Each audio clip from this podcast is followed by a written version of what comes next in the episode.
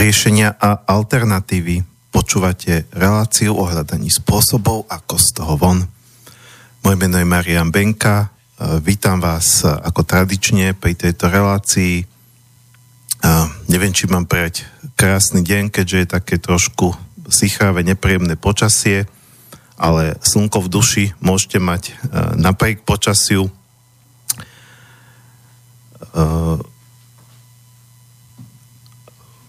Takže budeme sa dneska rozprávať na tému, ktorá s tým počasím v nás súvisí. Téma pokoj v duši. Pri mixážnom pulte sedí Martin Bavolák, ktorý pravdepodobne bude vystriedaný podľa toho, čo sa tu chystá, ale to nie je podstatné. Ahoj Marián, ahojte všetci, ktorí počúvate dnešné zaujímavé vysielanie zo štúdia Bratislava. Tak... Máme tu oblačné počasie, ale to slniečko je určite nad oblakmi a určite patrí do každej duše poslucháča tejto zaujímavej relácie. Tak, samozrejme, nedá sa vždy. Ako sa hovorí, nedá sa svietiť. Som si spomenul na jedného známeho, ktorý tento zvrat nedá sa svietiť často používal.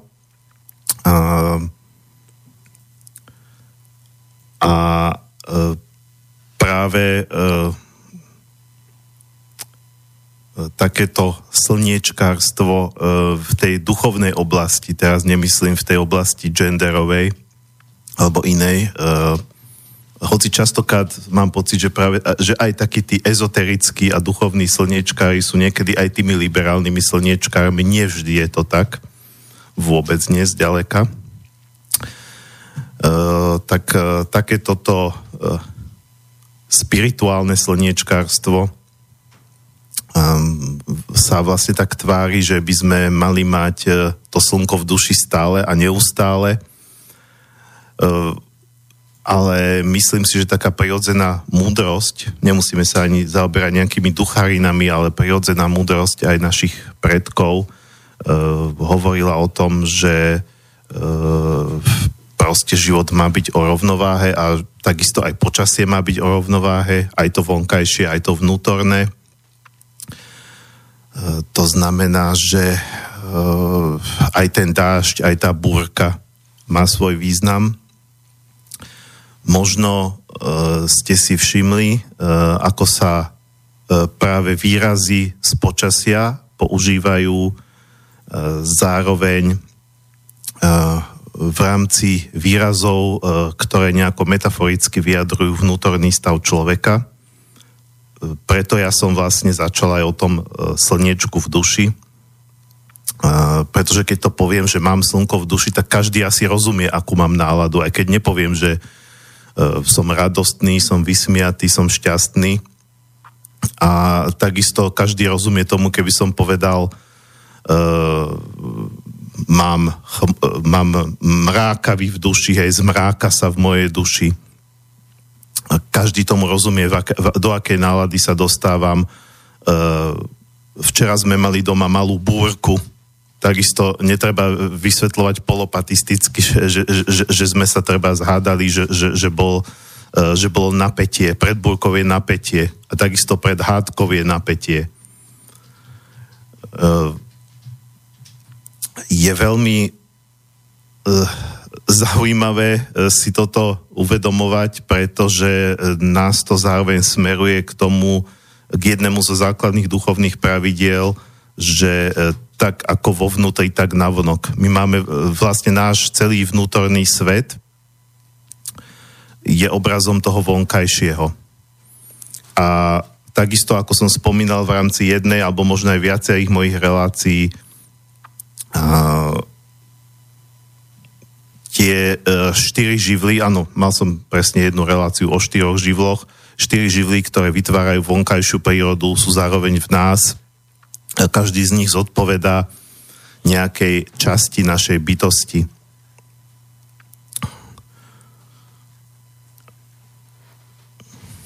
Keď o niekom povieme, že ten človek má v sebe oheň, tak takisto je každému jasné, že je to človek, ktorý je možno vášnivý, možno až výbušný, možno až miestami agresívny, ale má veľkú tú kvalitu ohňa.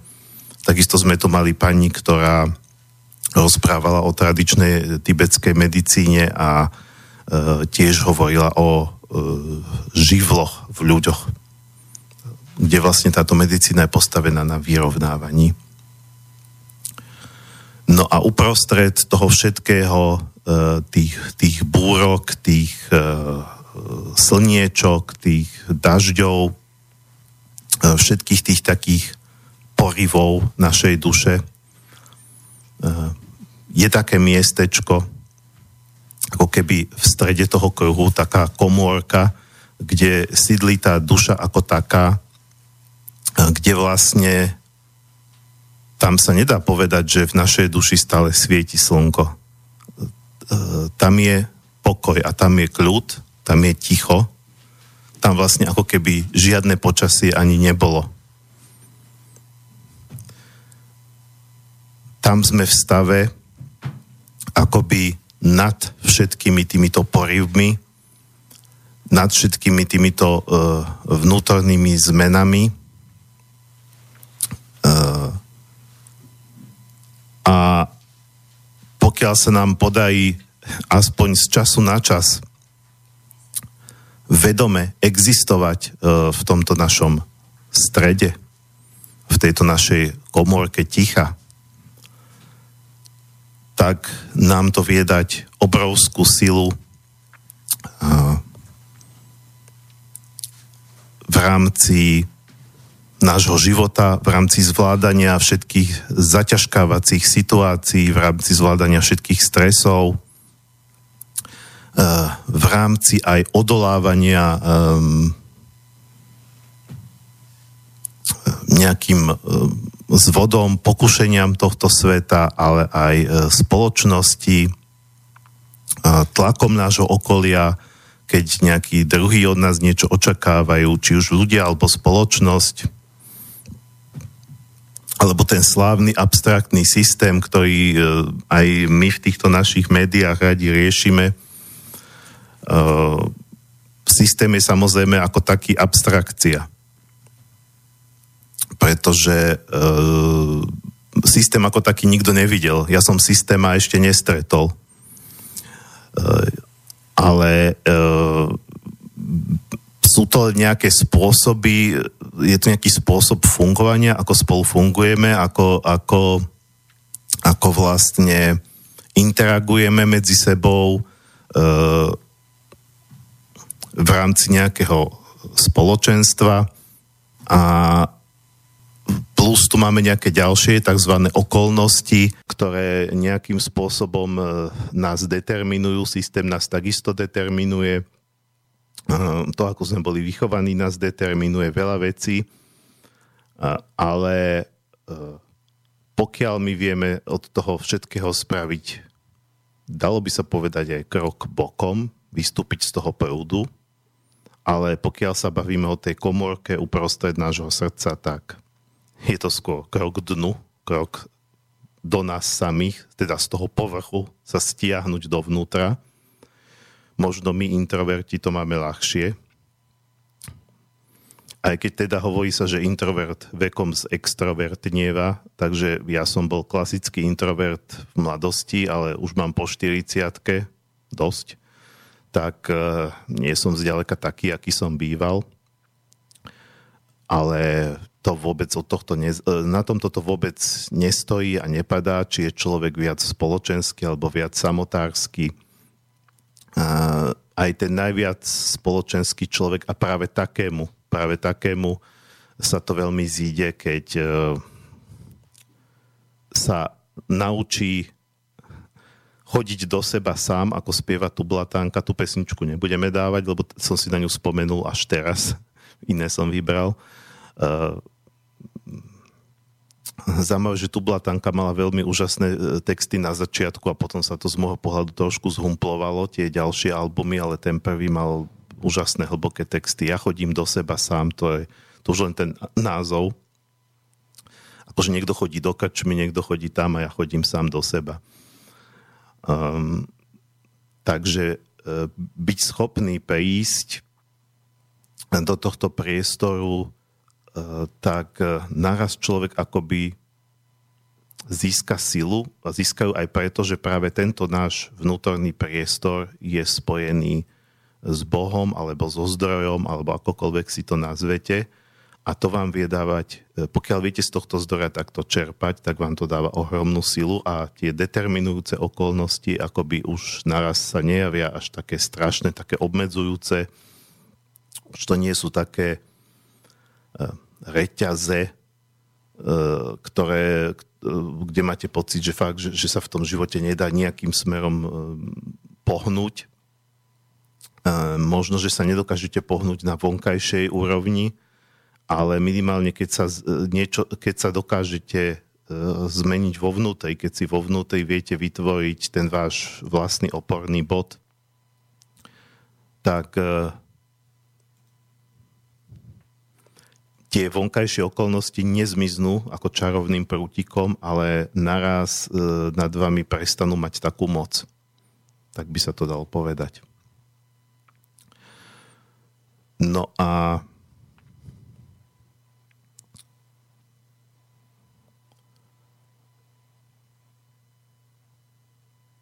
ja som bol párkrát v živote na katolíckej bohoslúžbe, aj keď teda katolík nie som. Pre mňa to bola zaujímavá skúsenosť, lebo tých pár razy, čo som bol, tak som mal šťastie aj na, myslím si, že veľmi skvelých farárov, ktorí kázali, ale vrátane teda Mariána Kufu, na ktorého si rád spomínam, to bol teda v rámci reportáže. Chceli sme zachytiť celý jeho deň od začiatku až do konca, teda v rámci ranného kázania. Ale to, čo na mňa vždy najviac zapôsobilo a čo si doteraz tak nesiem ako najsilnejší zážitok, to nebol ani ten samotný farár, alebo to, čo práve hovoril, to si ja vlastne z veľkej časti už ani nepamätám. Ale to bola tá časť, keď ten farár povie, dajte si znamenie pokoja, a vy vlastne naraz prestanete byť v tej situácii, že tam len sedíte a počúvate a občas sa niečo modlíte. A teda ja väčšinou som sa nemodlil, keďže to nepoznám okrem Otče nášu. Ale tí ľudia sú tak vlastne ako keby každý práve tak možno sám v sebe počas tej bohoslúžby, a teda vieme, že sú všelijakí katolíci, aj takí, ktorí tam vlastne vôbec nie sú duchom prítomní, len si to tam nejako odvrklíkujú. A idú tam možno preto, aby ich babky v dedine neohovárali. To som presne takého poznal na vojne. Som mal spolubývajúceho, ktorý bol zo silnej katolíckej dediny, a on hovoril, že vlastne jemu sa do toho kostola ani chodiť nechce. A tak sa opýtam, že tak prečo chodíš? No lebo ja som kresťan katolík, a keby som nechodil, tak proste babky v dedine ma ako úplne zničia. Samozrejme slovne. Jednoducho tam by sa nedalo existovať. No, takže aj takí sú. Ale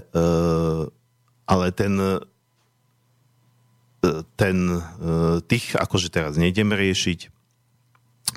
Hovorím o tom momente, keď ľudia naraz z toho nejakého svojho vnútorného sveta, či už teda sa zaoberajú nejakými duchovnými myšlienkami, alebo len tým, že aké nemožné šaty má tá suseda tam, čo sedí vľavo. Ale vyjdú z tej svojej ulity a naraz sa začnú tak obzerať okolo seba, kto to tam vlastne pri mne je, a začnú si prijať pokoj. Hej, pokoj s tebou, pokoj s vami.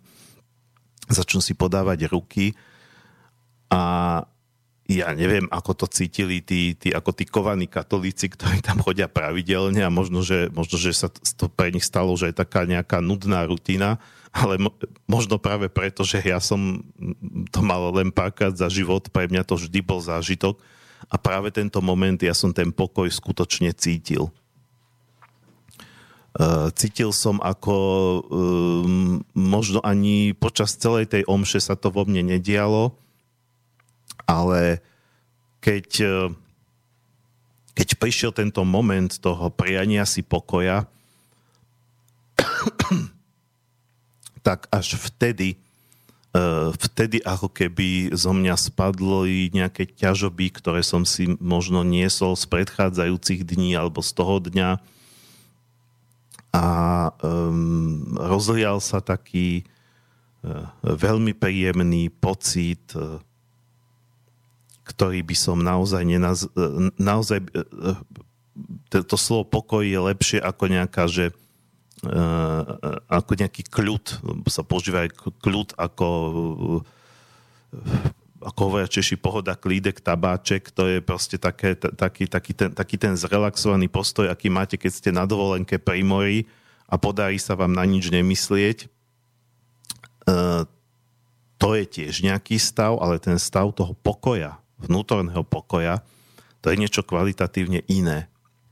Aj keď možno podobné. A nehovorím, že ten pokoj v duši nemôže nastať práve pri tom mori. Ale ten pokoj, to už nie je takéto nejaké lenivé, také rozlemrené, keď proste len tak akože sa válame a užívame si, že nič teraz nemusíme, ale len si tak leňošíme. Samozrejme, aj toto je dobrá vec, na ktorú koľkokrát zabúdame a pomaly v tejto neurotickej dobe už niektorí nevedia ani len tak leňošiť. Pričom leňošenie má tiež svoj význam. Ale ten pokoj, to už je taký stav, by som povedal, taký bdelejší. Nie je to také pasívne. Je to stav, v ktorom, keď ho dosiahneme, tak môžeme začať vlastne pracovať. Pracovať vnútorne, možno na nejakých našich vnútorných problémoch, na nejakých našich aj traumách alebo niečom takom. Môžeme začať rozvíjať našu imagináciu a to všetko je práca, aj keď vnútorná práca, ktorú možno navonok nevidno. Môžeme v tom stave pokoja rozímať nad nejakými novými myšlienkami, nápadmi, plánmi, čo by sme chceli v živote, alebo nad riešeniami našich problémov, čokoľvek. Čiže to nie je úplne také, že teraz nič nerobím. Alebo v tom stave pokoja môžeme začať aj na vonkajšej úrovni, na fyzickej, niečo začať robiť. Nejakú prácu. Aj fyzickú. Toto je známe zo zen buddhizmu, kde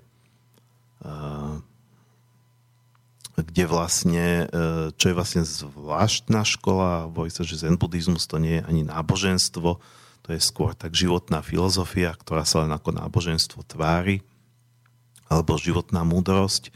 A zo zenového pohľadu, keď robíte niečo v takomto stave, v podstate vnútorného pokoja a vyrovnanosti a napojenia na zdroj, tak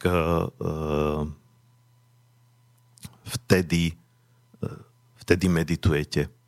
Čiže zenová meditácia nemusí byť len to, že si sadnete do nejakého lotosového kvetu, do pozície lotosového kvetu, alebo akokoľvek, zapalíte sviečku a budete opakovať nejaké mantry, alebo budete si vizualizovať nejaké predstavy.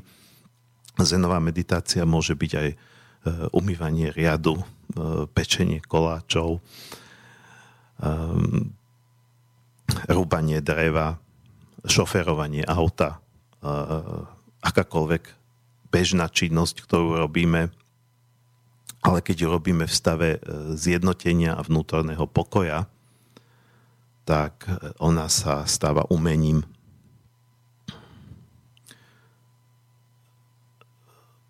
Je známe treba v tom Japonsku umenie čajového obradu, umenie kaligrafie, čo sú všetko vlastne vysokoduchovné školy, keď sa duša človeka rozvíja, keď sa on dostáva na nejakú vyššiu úroveň. V podstate by sa dal povedať pri tom čajom barde, že tým, že varí čaj. Ale asi chápeme, že ten kvalitatívny rozdiel, keď povieme, že uvaril som si čaj a vykonával som čajový obrad, ktorý je aj taký nenáhlivý, pomalý, každé to gesto má nejaký význam a takisto tá kaligrafia, no dalo by sa povedať, že vlastne len nakreslil obrázok alebo napísal text, keďže to azijské písmo je také obrazové, tak tá kaligrafia je niečo, čo sa teda dá nazvať aj písaním, aj kreslením, ale pokiaľ si bežne niečo človek píše, akože si naškrabe nejaké poznámky, alebo si len tak nakreslí nejaký obrázok, tak je to opäť kvalitatívne niečo úplne iné, ako keď v stave vnútorného pokoja a sústredenia začne robiť nejaké pohyby na papieri. A tu na, keď už hovoríme o tom papieri, tak mi padol pohľad na moje poznámky. A čo sa mi teda stáva už v poslednom čase menej, ale najmä pri týchto reláciách bez hostia, že zabudám povedať kontakty do štúdia, tak síce už vlastne končí pomaly táto prvá polhodinka, ale poviem ich. A neviem teda, že či tento môj štýl rozprávania vyvoláva nejaké otázky, alebo skôr potrebu len počúvať, ale pokiaľ vo vás otázky vyvoláva, alebo alebo to vo vás nejakým spôsobom rezonuje, rezonovať to môže aj tak, že s tým, že to vo vás vyvoláva vnútorný nesúhlas. Alebo pocit, že ja vám tu trepem hlúposti. Ale ja sa práve aj počas tejto relácie snažím sám dostávať do toho stavu vnútorného pokoja, takže si myslím, že znesiem. A tak to aj bežne myslím si, že už som predsa čo to odžil a ďaleko lepšie znášam aj kritiku aj voči mojej osobe, ako keď som bol mladý a ješitný. Tak čokoľvek môžete buď telefonicky na 0951 153 919 alebo e-mailom na studio@slobodnyvysielac.sk. No a keď už som to vlastne takto, nie že začal, ale ako keby zakončil, teda nie ešte celú reláciu, ale nejaké jedno súvislé rozprávanie, tak povedec akoby na jeden nádych, keď som to teda takto zakončil tými kontaktmi, tak mám pocit, že teraz by sa hodila práve tá pesnička, lebo keď sa nadýchnem druhýkrát, tak tá prvá pesnička bude ešte o pol hodinu. Pardon. Takže poviem len krátko k pesničkám celkovo v tejto, k tým štyrom, ktoré tu budem púšťať. Prvá vec, čo možno by každého napadla, že aj mňa to tak prvoplánovo napadlo, že a dajme pesničku Pokoj v duši Jana Kiršner, však sa to volá takisto ako relácia z toho slovenského filmu. Ale potom som si povedal, že to bolo tak prvoplánové, že nie. Alebo uvidím, ale nakoniec sa mi tam natlačili nejako 4 iné a dosť rôzne sú, čiže nie sú také, že všetky boli nejaké pokojné, meditatívne, pretože si myslím, že táto téma nie je len o tom, že byť v tichu, usmievať sa ako slniečko na hnoji a vôbec sa ničím nenechať vyrušovať, vzrušovať, proste byť taký len taký sterilný, že nikdy ma nič nerozhodí. Ona je tá cesta k tomu vnútornému pokoju, je istá cesta, je to boj, ktorý vlastne raz sa nám to darí, raz sa nám to nedarí, dokonale to nikdy nebude. A hľadáme teda niekedy ten vnútorný pokoj alebo pocit takého šťastia, vyrovnania práve v prostriedkoch, ktoré nám to niekedy úplne akoby... Oni nám to síce sľubujú, ale nakoniec nám to ukradnú. Takže a tú prvú som vybral, pretože ju teraz, že sa mi nejak v poslednom čase mi nejde z hlavy, stále si ju dokola púšťam a nie je to nič také veľké umelecké, je to trošku také ako hudobne, ako keby odhrhovačka a preto spomínam tie iné prostriedky alebo tie zdanlivé prostriedky k nejakému pseudošťastiu alebo pseudovnútornému pokoju, tak to sú drogy. Táto pesnička je o drogách, ale takým spôsobom, že vlastne s nadhľadom a s humorom. Je to vlastne taká pesnička, humoristická fraška, A práve ten nadhľad a humor, keď my sa vieme, to je vlastne ten druhý aspekt, ktorý mi rezonuje s tou dnešnou témou, keď neberieme veci vážne, alebo učíme sa nebrať sami seba príliš vážne, alebo aj také tie ťažké spoločenské pomery, aj tie veci, čo nás tak ako štvú, povedzme, na tej spoločnosti, aj na tej politike, keď sa to naučíme nebrať to smrteľne vážne a trošku s takým nadhľadom a humorom, aký má aj táto pesnička, tak to je práve dobrá cesta k tomu vnútornému pokoju. Niekto hovorí, že Boh je najväčší humorista. Keď si pozriete, že aké niekedy fakt až komické, smiešné, absurdné situácie sa vám stávajú vo vašich životoch, tak si hovoríte, že áno, toto ako nejaký humorista musel vymyslieť. A ironista a milovník paradoxov. Tak, dobre. Pesnička je poľská, je to od mladej dámy, ktorá sa volá Karolina Čarnečka. Ona je vlastne, alebo v čase, keď tá pesnička vznikla, čo už je trošku dávnejšie, tak už asi doštudovala, bola študentkou herectva a vlastne ona tú pesničku naspievala v rámci nejakého festivalu hereckej piesne. Vôbec tam neúspela. Porota povedala, že je to blbosť, ale ona si to potom dala na YouTube ako video s tou pesničkou a v Poľsku sa z toho vtedy stal totálny virál a ona sa vlastne vďaka tomu stala slávnou, čo mi ešte pripomína, teda slávnou v Poľsku, nie u nás, čo mi vlastne ešte pripomína takú ďalšiu vec, že pokiaľ máte ten pokoj v duši, tak sa vám darí vidieť nové a nové riešenia. Viete, ako aj v prípade tejto baby, ako jedným smerom to nešlo, skúsila iný smer a tým to vyšlo. Pretože keď robíme paniku, sme v stave takého vnútorného nejakého krču, tak, a nemáme ten pokoj, tak nám možno práve takéto nejaké iné možnosti, alebo že nápady, ako to skúsiť celé nejak inak, dostať sa k tomu, čo by sme potrebovali alebo chceli, tak nám to môže uniknúť. No a skladba sa volá Hera Coca Hash LSD. Takže si to pustíme a preto som dal trošku taký úvod, lebo niekto môže povedať, že a čo to hľadá v takej téme, že pokoj v duši. Podľa mňa to tam je. Ale čokoľvek sa dá takto obkecať, ako som to teraz obkecal tvorivo a namotať to, spraviť nejaké súvislosti. Čokoľvek so všetkým súvisí, keď pri troške fantázie, takže nakoniec je to úplne jedno, čo púšťame. Dobre, takže dáme si túto poľskú pieseňku a potom budeme pokračovať.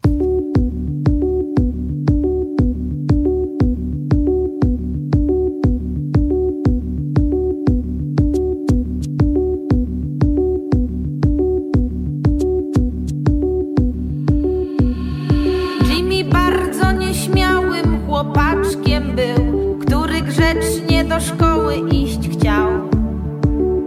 Sprzedał za rogiem mu działki 3, jedną gratis uczciwie mu dał.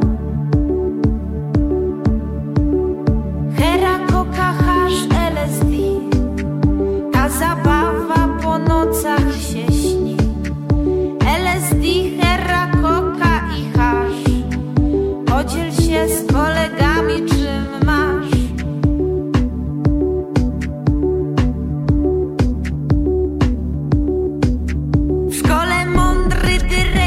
Wpadł w słuszny gniew, czemu chcesz samolubie sam ćpać?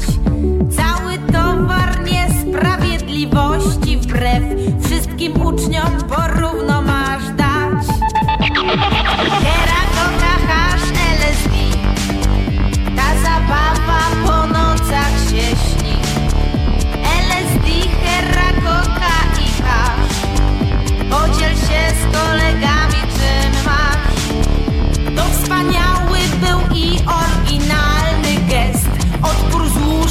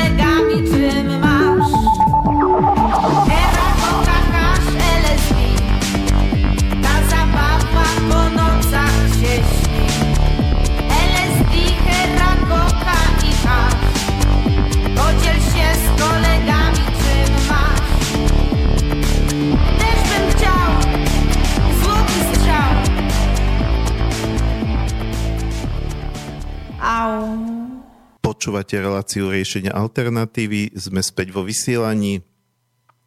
Téma je pokoj v duši. Pokiaľ chcete nejakým spôsobom sa aj zapojiť do toho, čo rozprávam, reagovať na mňa, pýtať sa a tak ďalej, tak môžete na 0951 153 919 alebo studio@slobodnyvysielac.sk. No a ja by som teraz prešiel k časti alebo k téme v rámci tejto témy, ktorou som chcel pôvodne začať.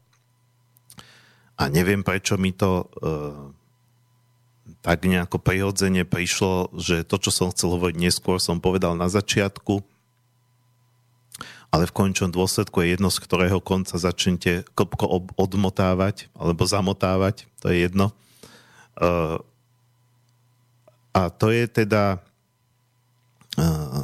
tá téma, prečo podľa mňa dneska je táto téma pokoj v duši, ona bola vždy aktuálna. Je to nadčasová téma, všeľudská téma, dôležitá vo všetkých časoch a vo všetkých spoločnostiach a vo všetkých kultúrach. Ale dneska je mimoriadne dôležité o nej podľa mňa rozprávať. Paradoxne aj preto, že sa o nej rozpráva podľa mňa málo. Sme v médiách. A druhá vec, že sme sa dostali do doby, kedy vlastne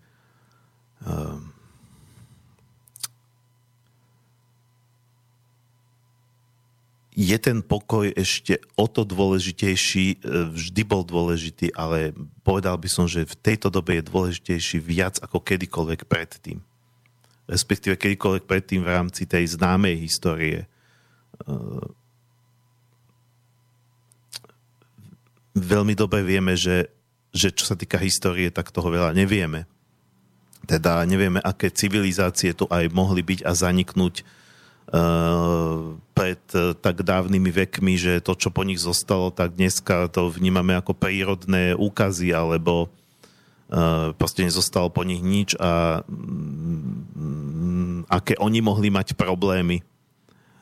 Ale to je v podstate jedno, či mohli byť teoreticky aj ešte vypätejšie a hektickejšie a vystresovanejšie a viac neurotické obdobia, ako je toto, v ktorom žijeme.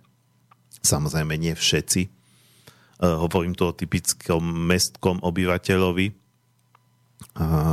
A takisto neznamená to, že keď niekto žije v meste, že nemôže byť vnútorne vyrovnaný, len je to pochopiteľne ťažšie. Kde si som čítal, že sa robil nejaký medzinárodný výskum, kde sa merala, aj keď neviem, na čo to bolo dobré, ale asi na niečo bolo, keď aj ja som si to zapamätal a spomínam to. Proste nejaký medzinárodný vedecký tím meral rýchlosť chodcov v rôznych metropolách po celom svete a zistili, že najrýchlejší krok majú ľudia v New Yorku. Ja som v New Yorku bol, ale to bolo ešte dávno, to bolo ešte pred dvojčkami, pred pádom dvojčiek.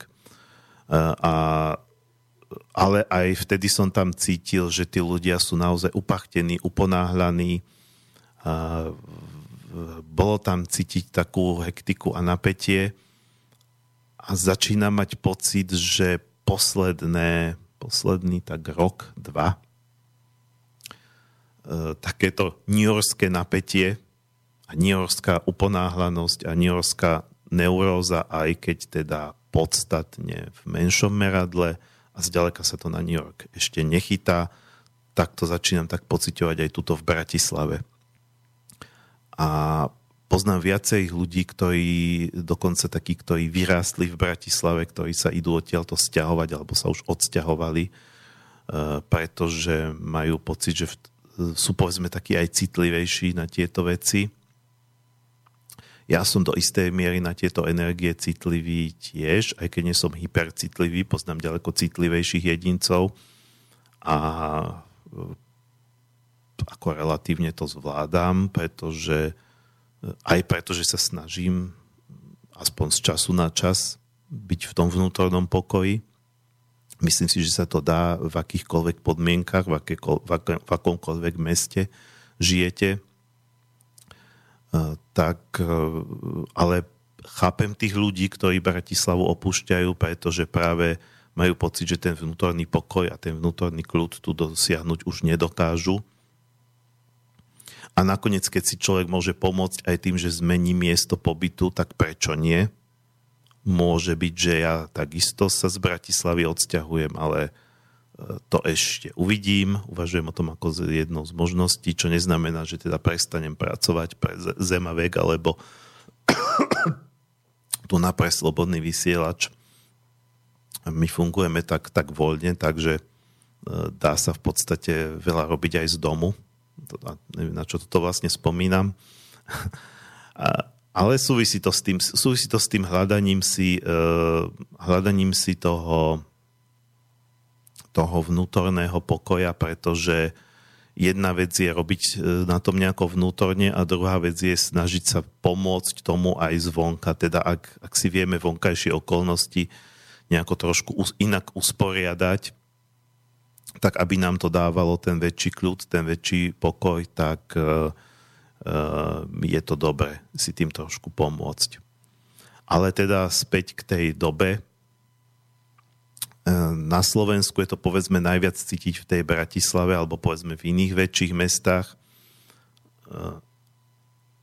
Ale myslím si, že do istej miery to pociťujeme všetci, pokiaľ nežijeme niekde na lazoch.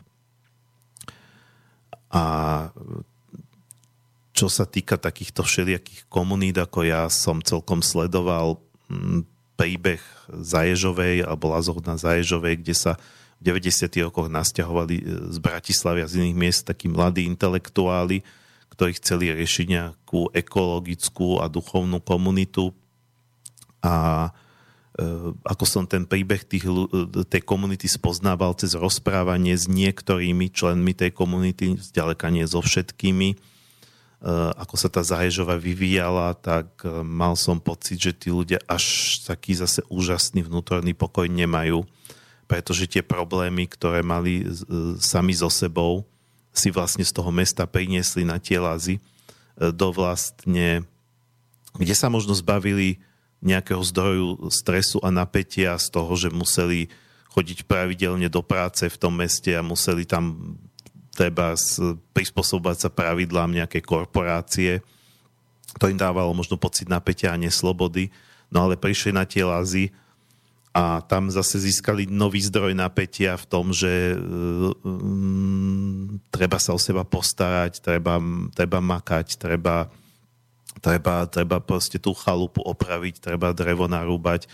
A síce mali o tom romantické predstavy, ale tá realita bola trošku iná a čo ja viem, tak veľa partnerských párov, ktoré prišli na Zaježovu, tak sa vlastne rozišli. Tým nechcem Zaježovu nejako ohovárať. Je to projekt, ktorý mal svoje opodstatnenie a myslím si, že stále má svoje opodstatnenie. Hoci tí, čo to tam momentálne vedú, sú vlastne práve takí klasickí slniečkári. Ale ja stále hovorím, že nemali by sme sa... To je ďalší zdroj napätia, ktorý tu momentálne aj v slovenskej spoločnosti vzniká, že sa veľmi, veľmi akoby vyostrujeme a ja sa s tebou nebudem baviť, daj si ma preč z facebookových priateľov, lebo ty si volil Čaputovú, alebo ty si volil Harabina, ty si volil Kotlebu, ty si volil toho a zbytočne si potom spôsobujeme stresy tam, kde by sme nemuseli. A zbytočne sa možno pripravujeme aj o to, že dobre, ten človek možno politicky má iné názory ako ja, ale v iných oblastiach tak nemusím sa s ním baviť stále o politike, nemusíme riešiť, že kto koho volil, ale možno, že sa vieme inšpirovať v nejakej inej oblasti. Treba z oblasti toho duchovná, alebo v oblasti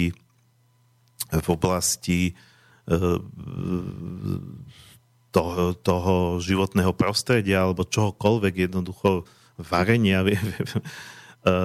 Proste ľudsky si vieme niečo dať, pretože sú nejaké všeludské hodnoty, ku ktorým sa všetci hlásime, bez ohľadu na to, koho sme volili, aj keď niektorí sa k tomu hlásime viacej úprimne, niektorí menej úprimne.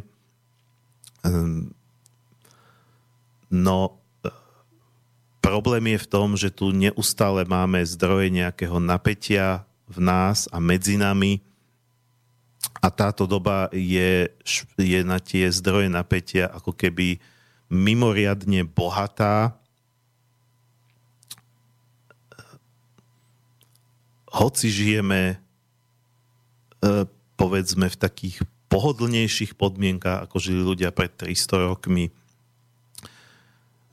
viac menej máme zaručené, že sa zaručené to nemáme, ale máme ďaleko vyššiu pravdepodobnosť ako pred 300 rokmi, že sa dožijeme staroby, hej, že naše deti sa dožijú dospelosti, veď kedysi bola obrovská detská úmrtnosť. To niekedy v stredoveku sa vlastne, neviem teraz, aby som netrepal, lebo neviem presné štatistiky, ale bavil som sa raz s jednou pani, ktorá študovala, teraz si nepamätám, aký odbor, či religionistiku, či etnológiu, proste mali tam aj dejiny stredoveku a aj proste, že to boli časy, keď možno každé druhé dieťa sa nedožilo dospelosti. Rôzne choroby, plus, čiže vlastne bol tam ten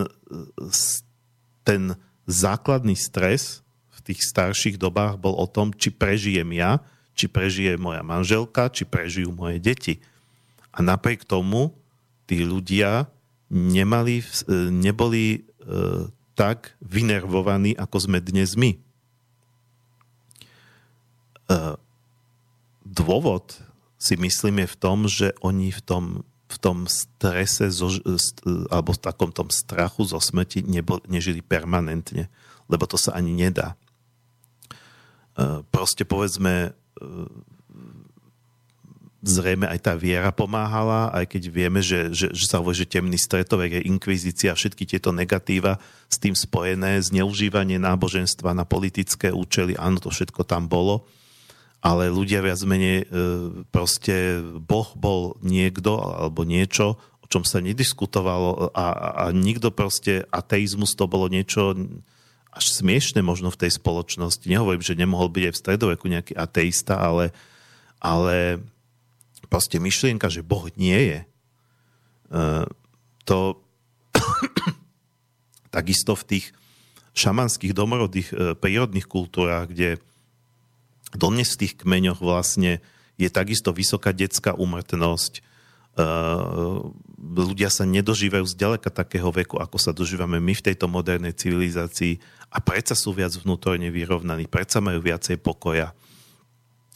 No, pretože oni takisto veria či už v Boha, alebo v nejakých duchov prírody, alebo v Matku Zem, že proste toto všetko tu my máme a toto sú naši nejakí duchovní veľkí rodičia, z ktorých sme vzišli a ku ktorým sa modlíme a ku ktorým sa prihovárame a ktorí nás vedia podržať, tak už toto samotné človeka tak vnútorne upokojuje. A druhá vec je, že tie život ohrozujúce situácie nie sú na dennom poriadku. Ono to príde vtedy, keď treba to dieťa ochorie na nejakú chorobu, ktorá sa v tej spoločnosti nedá liečiť. A potom je to už zase len o modlení sa k tomu Bohu alebo k tým duchom, že aby to dieťa prežilo, aby si to teličko s tým nejako poradilo, aby mi nezomrelo. Alebo raz za čas sa stane to, že alebo stávalo sa v tej histórii, že prišli nejaké vojska a vyplienili tú dedinu, pozabíjali, ženy znásilnili a tak ďalej. Vypálili domy. Čiže alebo že prišla nejaká prírodná katastrofa, alebo že sa neurodilo a nastal hlad. Takéto veci sa nediali bežne a stále, stávali sa z času na čas. Tí ľudia si uvedomovali, že stať sa môžu a že sa stávajú a že pravdepodobne za ich života sa im aj niečo také stane život ohrozujúce. Ale keď sa to stalo, tak vtedy prišiel ten stres, vtedy prišiel ten adrenalín, vtedy prišlo to napätie, že bolo teda treba niečo riešiť. Vtedy asi málo kto, takmer nikto nedokázal byť v stave vnútorného pokoja, a to si myslím, že reálne nedokáže nikto, ani ten, kto sa, ani nejaký svetec v kláštore, alebo svetec, no proste nejaký mních v kláštore, alebo nejaký jogín v Indii, pokiaľ by ho priamo niekto prenasledoval a chcel by ho zabiť, tak asi by nezostával v nejakom pokoji. A to ani nie je účel. Ten adrenalín a stres a napätie, to vlastne má svoj význam, aby nás to zaktivizovalo, keď sme v stave ohrozenia. Lenže náš mozog si dekoduje všetky tie napätia, ktoré my tu dneska máme, ako stav ohrozenia. A my vlastne, bez toho, aby sme si to uvedomovali, na to tiež existuje kopec štúdií, bez toho, aby sme si to uvedomovali, tak my dneska žijeme v stave, teda naše podvedomie žije v stave permanentného ohrozenia. Pretože my už za ohrozenie považujeme aj to, že, alebo to už nás vie dostať do napätia, že sme ráno neskôr vstali a nestihneme možno do práce, prídeme do práce o 10 minút neskôr a šéf nás spucuje, že meškáme, a už z toho sa nám vytvára napätie, ktoré je adekvátne alebo zodpovedá tomu napätiu, keď do tej dediny prišli tí nájazdníci a vypálili ju. Oni sa z toho potom zase spamätali, keď už bol kľud, pomaličky sa zase uklodňovali, zase sa dostávali do nejakej vnútornej vyrovnanosti. Ale my ako keby tým, že si toto všetko tak pripúšťame, alebo šéf tej práci naznačí, že bude sa prepúšťať, budú sa redukovať stavy. A my už začneme byť v napätí, a čo keď to budem ja, a teraz mám hypotéku. To je tiež ten veľký zdroj toho napätia, že nevieme žiť v prítomnosti, stále ako keby ešte sa ani tá udalosť nestala, a my už začíname byť v napätí. Takže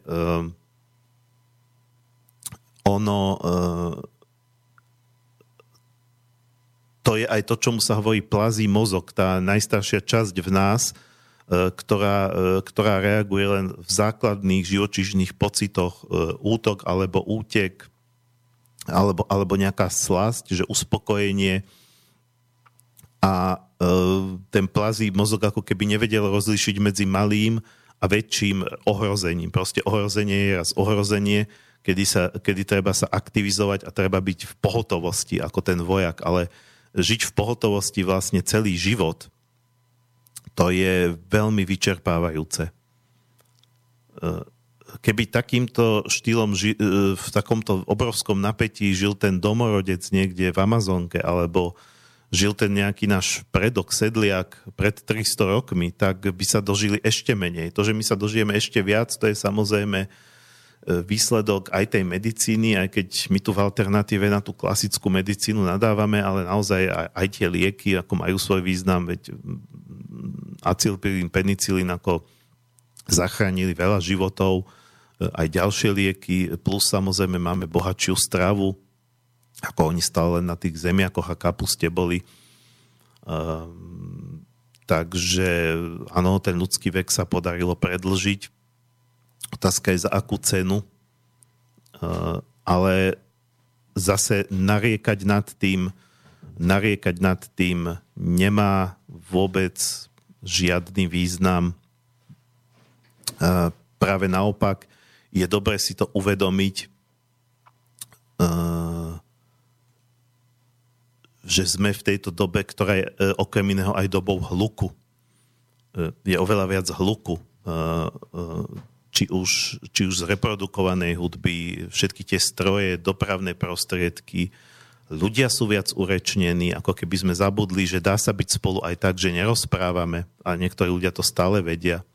Napríklad takí rybári, pretože tam sa nesú plášiť ryby, tak proste sedia vedľa seba a nič nehovoria. Alebo možno tí polovníci, alebo proste sú takí ľudia, ale každý si to vie urobiť. Proste televízia, internet, sme zahltení až prehltení a hodinky, ja som to tuším tiež spomínal v nejakej relácii, kedysi hodinkami bolo slnko a čas plynul tak prirodzene, tak sa postupne pozvolna prelieval z toho od svitania cez poludnie až po súmrak a potom tá tma a nikto neriešil, či je 15:38 alebo 15:42. A toto nás takisto dostáva do obrovského stresu, pretože my vieme, že 15:50 potrebujeme niekde byť, aby sme sa ešte nachystali, lebo 16:00 začína porada alebo začína pracovné stretnutie. A už je 15:33 a ja mám len 3 minúty aj 30 sekúnd na to, aby som sa doobliekal a vypadol z domu. A Ježišmarja, už len 2 minúty 20. Ja tomu hovorím, že sme ten čas znásilnili. Natiahli sme ho z kruhu do priamky a ešte sme zobrali mesiarsky nôž a nasekali sme ho.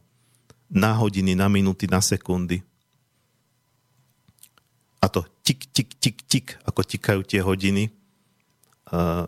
To mi trošku pripomína tikanie toho, teraz si nepamätám, ako sa volá ten prístroj, čo meria radioaktivitu. Teraz beží práve ten seriál o Černobyle, takže a takisto ja som raz robil rozhovor s jedným pánom zo Švajčiarska, ktorý rieši elektrosmog, čo teda niektorí tí konzervatívni vedci sa posmievajú, že elektrosmog to je bullshit, to je nezmysel, to neexistuje. Respektíve, že áno, existuje. Samozrejme, každý elektronický prístroj, hej, telekomunikačné žiariče, teraz tu bude 5G sieť, niektorí sa toho desia, že to elektromagnetické žiarenie sa s tou 5G sieťou ešte znásobí oproti tej 4G, ktorú tu máme dneska. No, ako ono to existuje, ale teda posmievajú sa tí oficiálni vedci týmto z ich pohľadu vedeckým konšpirátorom, tento pán Švajčiar je elektroinžinier, že oni tvrdia, že to má nejaký dopad nebodaj na človeka, na jeho zdravie, na jeho psychiku, ale on presne hovoril, že keď si tie frekvencie, ktorými sme povedzme aj v tom meste vystavení, všetky tie možné Wi-Fi, vysielače, pokrývače, že nemusíme mať ani doma tú elektroniku, ale stačí, že bývame v tej bytovke alebo že vyjdeme na ulicu. Takže to je presne takéto tvrdé, to sú také tie frekvencie, sú proste také tvrdé, presne také tie tik, tik, tik, tik, tik. On to presne takto použil, takéto citoslovce. A to nás to zabíja naše bunky, alebo ničí naše bunky, ničí to celú našu nejakú prírodzenú vnútornú rovnováhu. Takže toto všetko tu máme, či už psychika, či už elektrosmog, či už tie rozhádané všelijaké frakcie medzi nami v spoločnosti. Kedy si tá spoločnosť mala jeden jednotný názor, celý ten kmeň mal jeden svetonázor, neboli tam takéto, že poďme sa hrať na tábory a bojovať proti sebe. A ďalšia vec je taká tá už trošku rozmaznanosť, že namiesto toho, aby sme si povedali, že aha, ako dobre, mám kde bývať, mám čo jesť, deti sú zdravé, alebo dobre, trošku chore, ale nezomierajú, všetci žijeme, celá rodina, tak toto už bereme ako ani nie, že minimum, ale ako absolútnu prirodzenosť a minimum je už na to, aby sme boli spokojní, je mať plat na nejakej úrovni, môcť ísť na dovolenku, aj od tých vzťahov čakáme oveľa viac ako naši predkovia. To znamená, že potom aj v tých vzťahoch máme napätia z takých vecí, nad ktorým by sa možno naše prastaré mamy a prastaré otcovia čudovali, že čo tí dvaja riešia, prečo sa idú vlastne rozvádzať, lebo si už duševne nerozumieme a každý sme nejak v inom mentálnom svete a nastal čas sa rozísť. Ale však, a možno keby ste toto povedali nejakej vašej prastarej mame, tak ona by sa čudovala, že a čo, ako ten tvoj pije, nepije. výplatu domov nosí. Tak akože čo máš, aký problém, prečo sa s ním chceš rozviesť? Lebo to stačilo k tej spokojnosti. Nepije, robí si svoje povinnosti, nebije tú ženu. A takisto opačne, ako zase muž voči tej žene, hej, tak akože je to dobrá žena, pracovitá, urobí si to svoje. Nejaká romantika tam ani nemala miesto. Ja nehovorím, že romantika je zlá vec a ja mám rád romantiku. A takisto nehovorím, že poďme späť do stavu, v akom sme boli pred 300 rokmi. My sa proste nejakým spôsobom vyvíjame ako ľudstvo, ako ľudské bytosti a už sa nenapcháme späť do vajíčka, z ktorého sme vyliezli. Čiže zase také tie romantické snívania o tom, aký bol kedysi úžasný svet a ako všetci boli v dokonalej harmonii, to zase neboli. Mali všetky tie isté chyby, ktoré máme aj dneska aj my. Ale neboli v takej permanentnej vnútornej rozorvatosti. A my by sme sa nemali pokúšať vrátiť tam, kde sme boli, naopak posunúť sa ďalej, ale posunúť sa cez túto vnútornú rozorvatosť a nájsť si rovnováhu aj v našom vnútri, a to už je väčšia úloha, aj nejakú prirodzenú rovnováhu v našej spoločnosti, ale to je niečo, čo sa možno my, čo teraz žijeme, ani nedožijeme a či to vôbec niekedy nastane a kam smeruje spoločnosť, ale to vy nemáte v rukách ako jedinec. Takže toto je to, v akej dobe žijeme a prečo si myslím, že tá téma pokoja v duši je dôležitá. Dáme si druhú skladbu, ktorá už tak, myslím si, že viacej ten pokoj v duši navodí. Je to vlastne pôvodná indiánska pesnička v anglickom texte. Nenašiel som, kto je interpret, ale to nie je podstatné, keďže je to vlastne akoby indiánska ľudovka.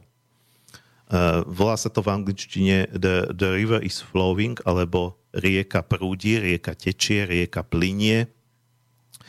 A ten text samotný je veľmi kratučký, aj keď skladba je pomerne dlhá, pretože sa vyhrali s rôznymi akoby variantmi toho textu a takisto s rôznymi hudobnými prvkami.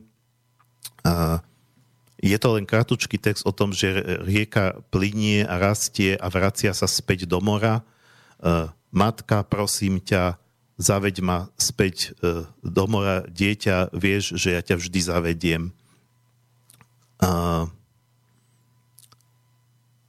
Matka je samozrejme myslená ako matka zem, ako zdroj a takisto to more. Hej. Keď plynieme v tom prirodzenom prúde života, tak tá rieka nás vedie do mora, ako do zdroja, späť k Bohu. A v tom je ten úžasný pokoj, to uvedomenie si, že bez ohľadu na všetky tie peripetie a také tie rôzne zvraty v našich životoch, v konečnom dôsledku no a teraz som si spomenul na tú Verichovú pesničku Každý k moři dopluje, niekto dřív, niekto pozdejí. Tu som, namiesto tej indiánskej som mohol dať aj túto. To je vlastne o tom istom. Život je náhoda a smrť je ako môže. No. To je presne o tom, aký indián bol ten Verich. Dobre. Takže dáme si túto, možno toho Vericha niekedy inokedy. A teraz je to od Vericha, teraz si nesom istý, ale je to česká pesnička. Dobre, ak to nie je od Vericha, tak sa ospravedlňujem. A po nej teda budeme späť vo vysielaní. Tak.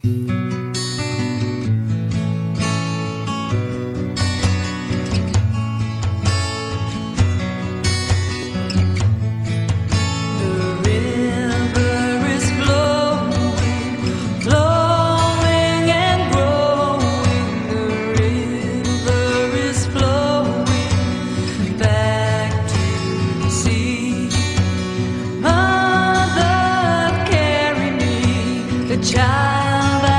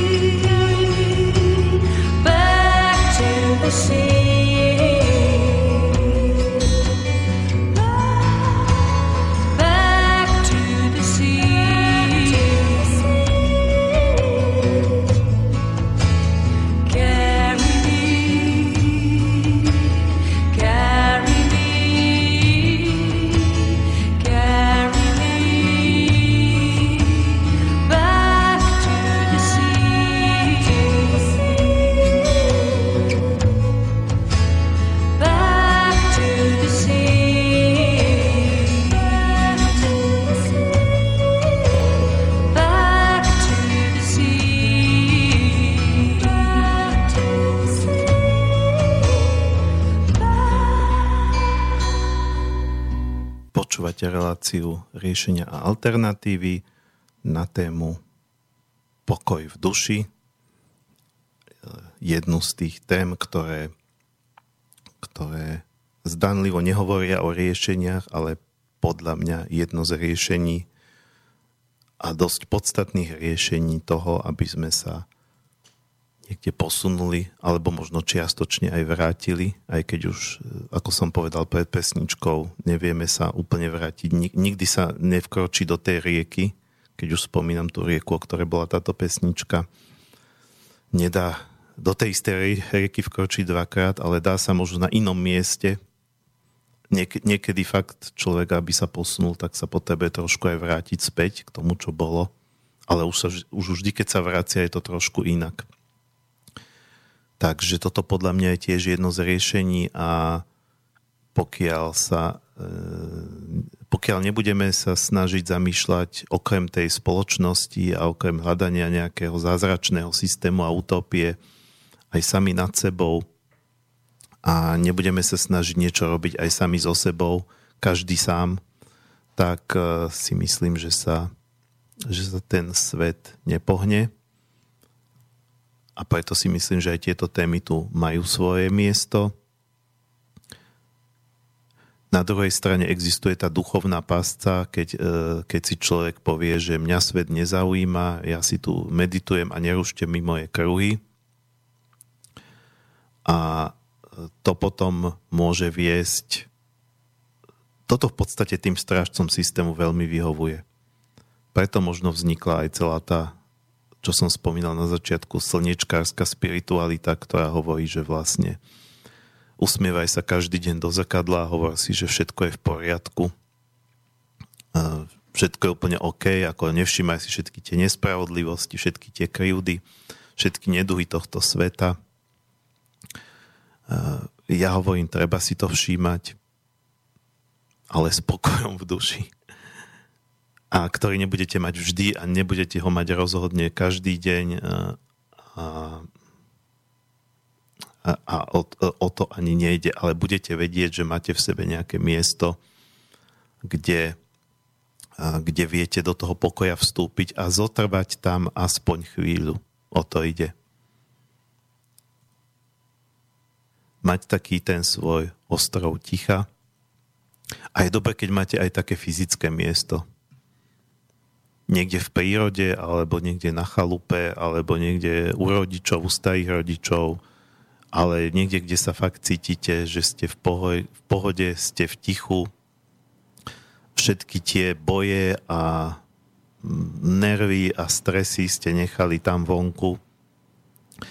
Ale to miesto si viete spraviť kdekoľvek.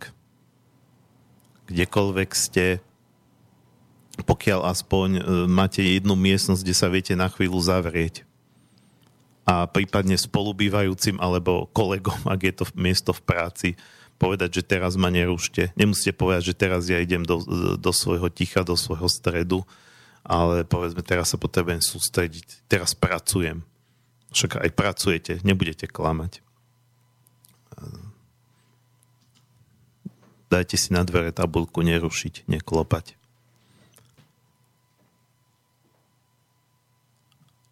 A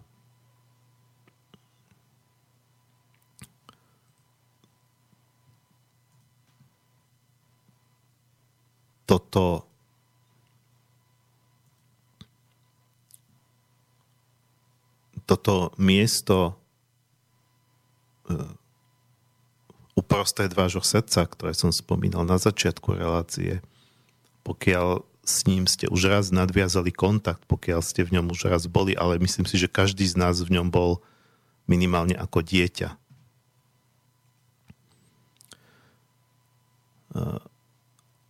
Pretože samozrejme dieťa je aj neposedné, nepokojné, stále fičí na nejakých emóciách, ale deti vedia istým spôsobom, svojim vlastným detským spôsobom aj ako keby meditovať.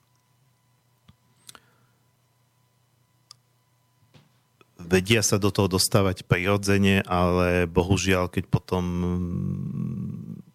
ich chytí už ten školský systém, prvá vec, ktorú z vás školský systém vytlčie, je vaša prírodzenosť.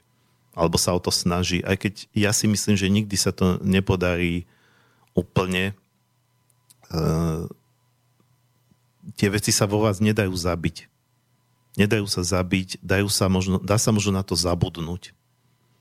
A preto hovoríme aj o tých návratoch späť. Niekedy tie návraty späť môžu byť aj návratmi do detstva. Trošku si pripomenúť, že ako keď som bol dieťa a nemal som ešte všetku tú zodpovednosť. U každého je to inak. Ja neviem, ako ste to mali konkrétne vy, ale poviem o sebe, aby som vám to nejako osvetlil. Ja si treba spomínam, keď mám také osvietenejšie chvíľky, ja takisto ako hocikto iný, prepadnem aj frustrácii z času na čas, prepadnem zúfalstvu, prepadnem stresom a absolútne v tej chvíli nie som v nejakej vnútornej rovnováhe, ale keď sa do nej dostanem, tak niekedy si zároveň ako keby dokážem pripomenúť tie chvíle z detstva, ktoré, práve tie pozitívne. Samozrejme, že z detstva máme aj všelijaké negatívne zážitky a väčšinou, keď aj dneska je tiež taká trošku divná doba, že veľa ľudí, keď si spomína na detstvo, tak začne rozprávať práve o tých nejakých traumatizujúcich veciach. Ja neviem, ako sa rodičia hádali, alebo ako sa tam byli so súrodencom, ale nepovedia o tých pekných veciach a určite každý má z detstva aj tie pekné veci. A keď si naozaj tak nejako zapátrate vo vašej pamäti, tak som presvedčený, že každý si nájde z detstva aj také momenty, keď v tom stave vnútorného pokoja bol. Áno, dieťa stále musí byť aktívne, niečo ako vymýšľať a niečo robiť, ale napríklad pre mňa z detstva, čo bola ako keby taká istým spôsobom, na detský spôsob meditácia, to bolo to, že som niečo začal pozorovať. Boli sme niekde s rodičmi na výlete, niekde v prírode, alebo kľudne aj na sídlisku, pred domom. A naraz ma tam upútal nejaký chrobák, ako išiel po chodníku, alebo po cestičke a ja som si tak čupol, začal som toho chrobáka pozorovať, odkiaľ ide, kam ide. A boli aj všetky tie populárne príbehy, hej, ako Ferdo Mravec a včielka Maja a podobné záležitosti.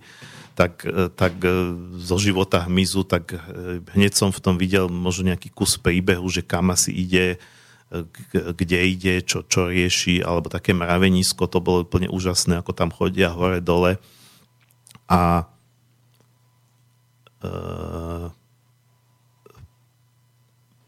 proste toto je niečo, čo keď si pripomeniem, viem to robiť aj dnes. Konkrétne v mojom prípade, pretože aj bývam, aj pracujem blízko Kuchajdy, tak ja rád chodím pozorovať vodné vtáky. Na Kuchajde labute, vrany sú tam, dochádzam kačky, dochádza medzi nimi k rôznym interakciám. Labutiu rodinku som takto sledoval celý rok, ako tie malé labute už postupne rastú a sú zase väčšie, ako človek k nim prišiel ako k starým známym. A len pozorovaním, hej, nenosil som im žrať, lebo viem, že to sa nemá.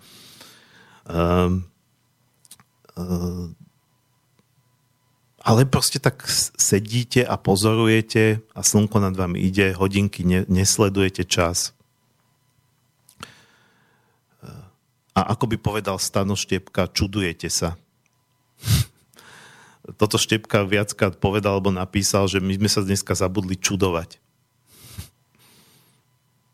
Takže, ako to tá príroda vymyslela, môj starý otec z otcovej strany bol taký, on sa o všetko možné zaujímal, aj tú telku pozeral, ale pozeral tam nejaký dokument, tam niečo o zvieratách a čudoval sa, že fúha, tam v tej Afrike takí sú, takto tam žijú a podobne. Istým spôsobom aj tá elektronika sa dá využiť aj na to, aby sme si, alebo tie médiá, alebo tie filmy, alebo tá hudba, dá sa to využiť aj na to, aby sme nejakým spôsobom sa práve, že dostali do nejakého takého lepšieho rozpoloženia, nie aby to naše nejaké vnímanie a vedomie pokrivilo. Takže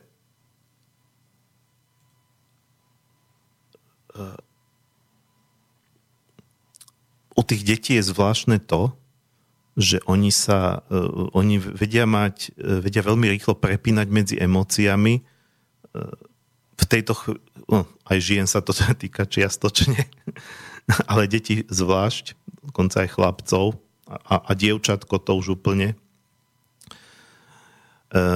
že dievčatko je kombinácia dieťa a ešte aj budúca žena, takže tam je to duplované,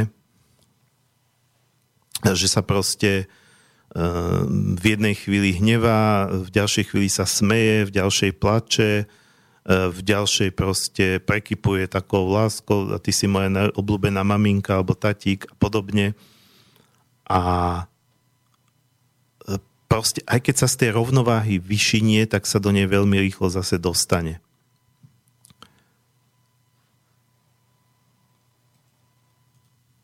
My sme v rámci časopisu Zemavek mali tému smrť.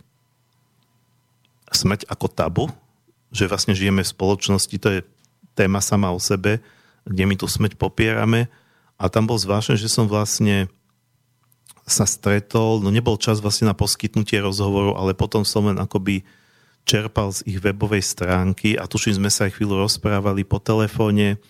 Bola to pani psychologička tu z Bratislavy, ktorá vlastne rieši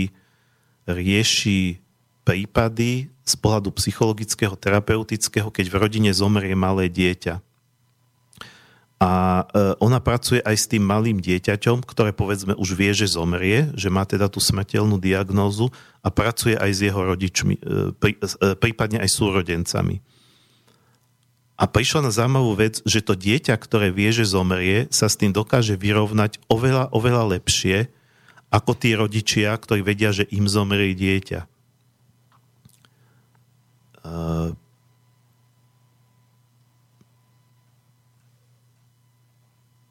My sme ako keby zabudli sa vedieť zmieriť alebo vyrovnať s osudom a koľkokrát aj s ťažkým osudom. Už keď zomiera dieťa, to je naozaj asi jedna z najťažších vecí, a najmä keď ide o malé dieťa. A navyše my na to nie sme zvyknutí, ako som spomínal, že v tých domorodých kmeňoch alebo kedysi deti zomierali bežne a nikdy to nemohlo byť pre toho rodiča ľahké, ale predsa len to dokázali tí ľudia skôr zvládnuť, keď to bolo bežnejšie. Nehovorím, že teraz riešenie je, aby deti bežnejšie zomierali, to určite nie. Ale proste to, že dospelí sa s tou smrťou koľkokrát vyrovnávajú ťažšie ako samotné deti. A pritom to dieťa by mohlo mať ten pocit krivdy, že pre Boha, ešte som nič nežilo a už mám zomrieť.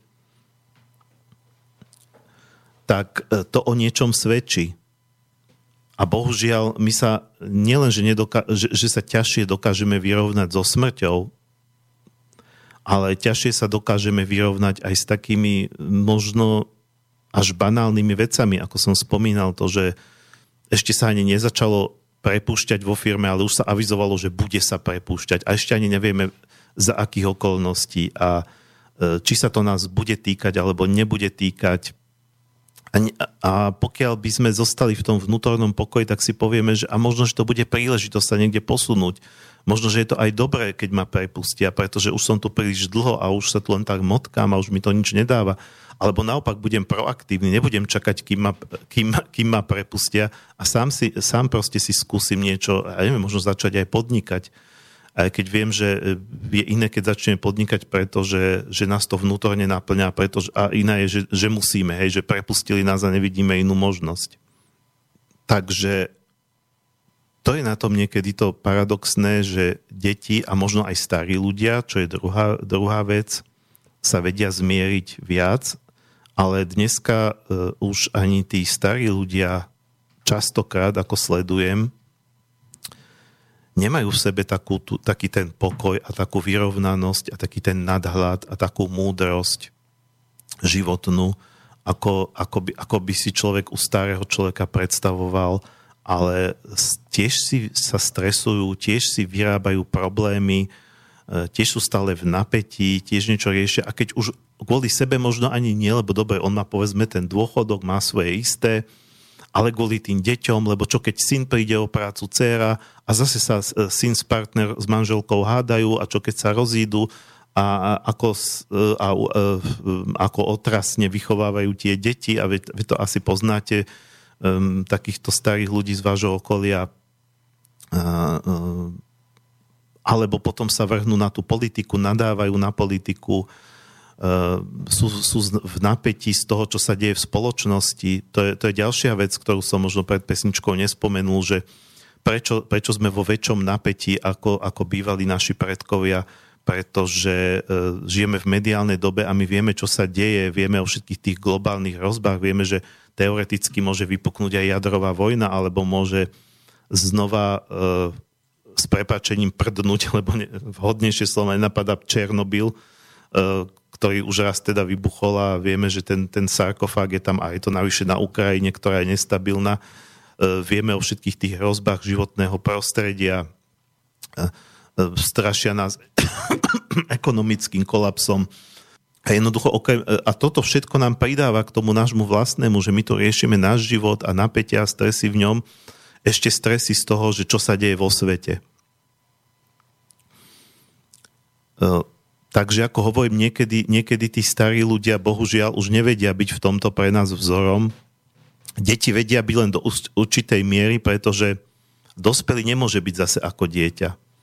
My nevyriešime tento náš problém tým, že sa budeme snažiť byť ako malé deti, ale v niečom nás inšpirovať môžu. V niečom nás môže inšpirovať aj tá príroda, aj to zviera. To sledovanie tých zvierat. Fajne, keď máte nejaké doma, keď chováte niekoho, nejaké zvieratko. Nám tiež môže pomôcť uvedomiť, že to zviera takisto väčšinou je v stave vnútornej rovnováhy. Je v pokoji, je v kľude, je vyrovnané. Rozruší sa vtedy, keď sa niečo deje.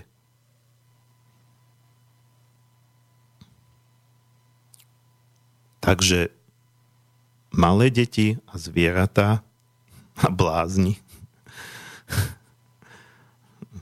Teda to sú niekedy takí niekedy možno, že uletení, možno, že aj mentálne postihnutí, lebo oni sú večné deti. Nás vedia veľa naučiť, ale nie, aby sme boli ako oni, ale aby sme sa v tejto jednej veci od nich inšpirovali.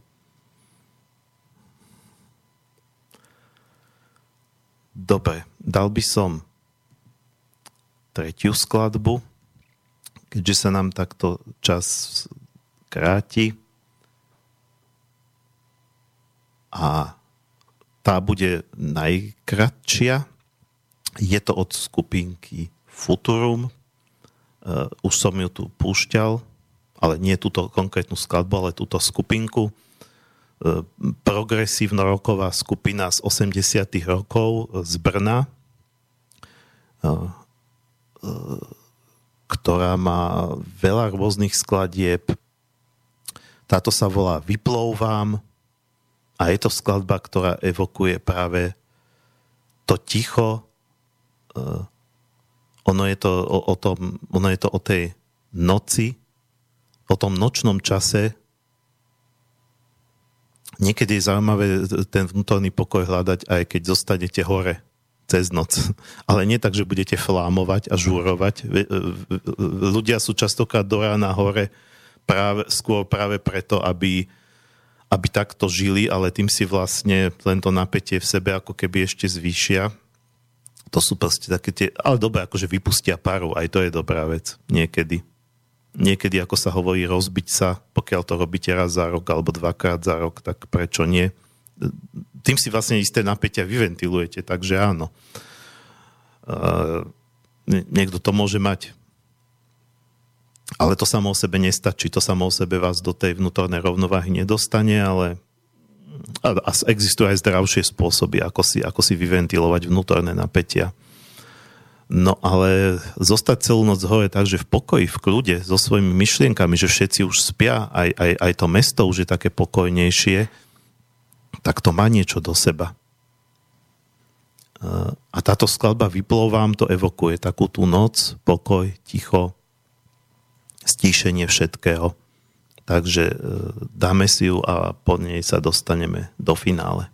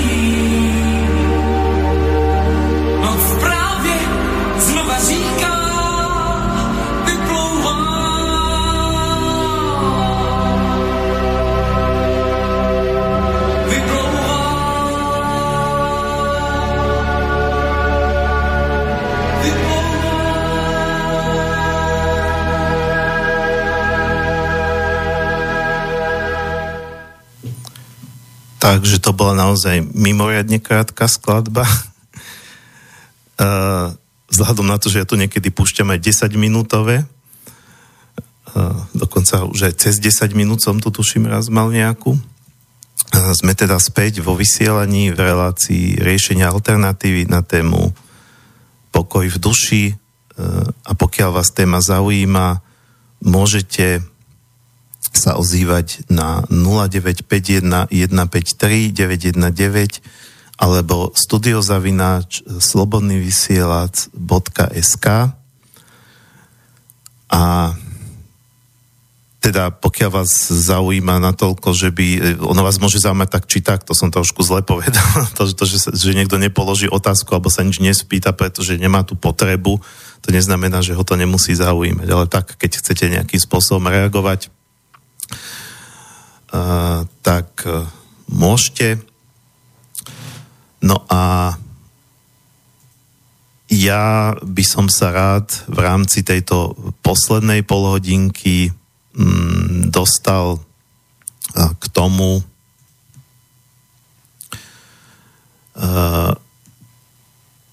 takému niečomu možno trošku praktickejšiemu, hoci vlastne už tá predchádzajúca polhodinka k tomu smerovala, akým spôsobom si ten pokoj v duši pestovať. V podstate z toho, čo som akoby doteraz povedal, keby som to zhrnul, tak jedna vec je uvedomovať si, že nie je dôvod. Nie je dôvod na to, aby sme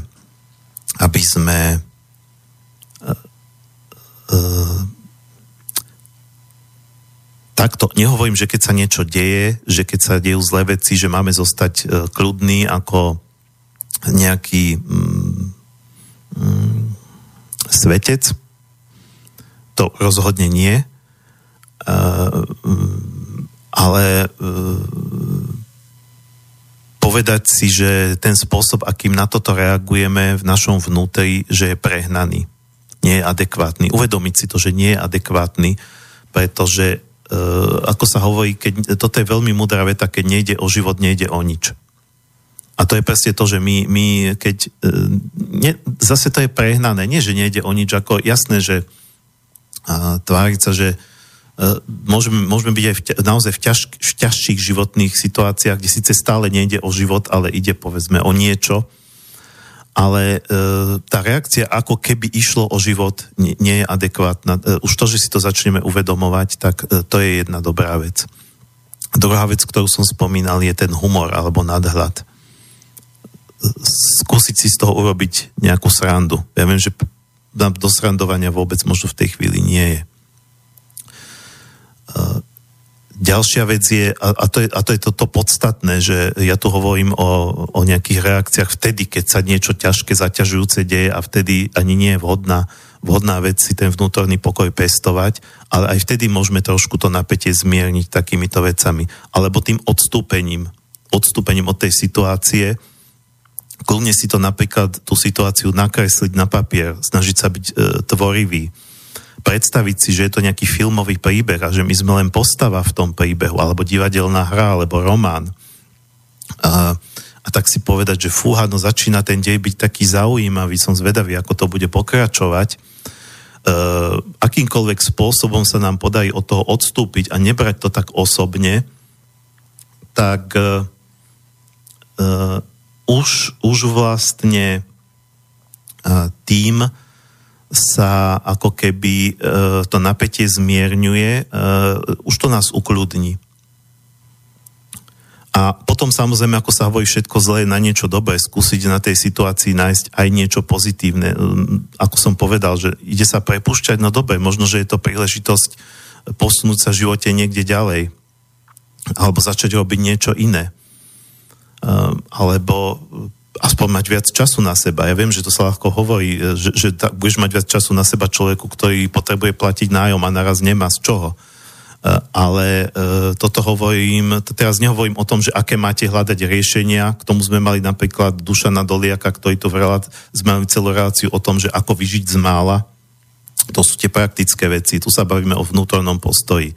Ale toto všetko, čo som doteraz povedal, tak to vlastne sú veci, ktoré ako keby môžem nejakým spôsobom odporučiť v prípade, že sa deje kríza. A to podstatné je, čo vy môžete robiť, je práve pracovať na tom v čase, keď sa tá kríza nedeje. Keď sa nedeje nič také dramatické, ste len v tých bežných nejakých, tých vašich každodenných napätiach. No a toto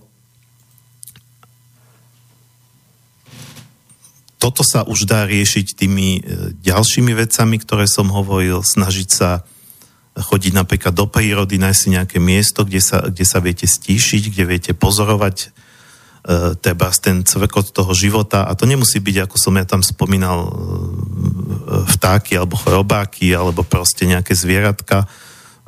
Niekedy je zaujímavé aj do toho mesta zájsť tak, že idem len tak po meste, sledujem ten cvrkot, ten život, a možno si uvedomím, že aj tí blázni, samozrejme v čase, keď máte čas, keď sa neponáhľate, keď to nie je o tom, že o pol hodinu máte schôdzku,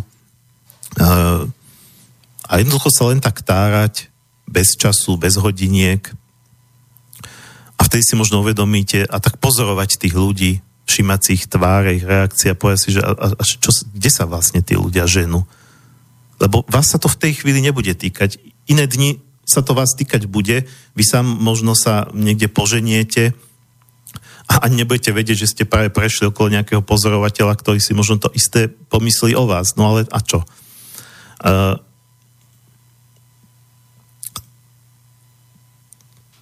Takže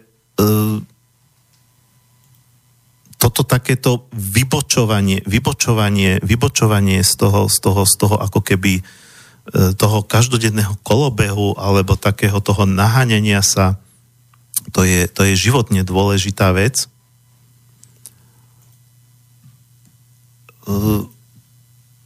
Keď už nejak inak, tak zavrieť oči, pustiť si nejakú hudbu, ale takú, ktorá nás v tej vnútornej rovnováhe rozhodí. Hudba existuje rôzna, existuje neurotická, hektická hudba, ktorá vás totálne rozhádzuje, existuje harmonická. To nejde o tom, že či je tichá alebo hlasná, či je pomalá alebo rýchla, ale proste o takú nejakú esenciu tej hudby. Alebo jednoducho čokoľvek budete robiť, ale prerušíte taký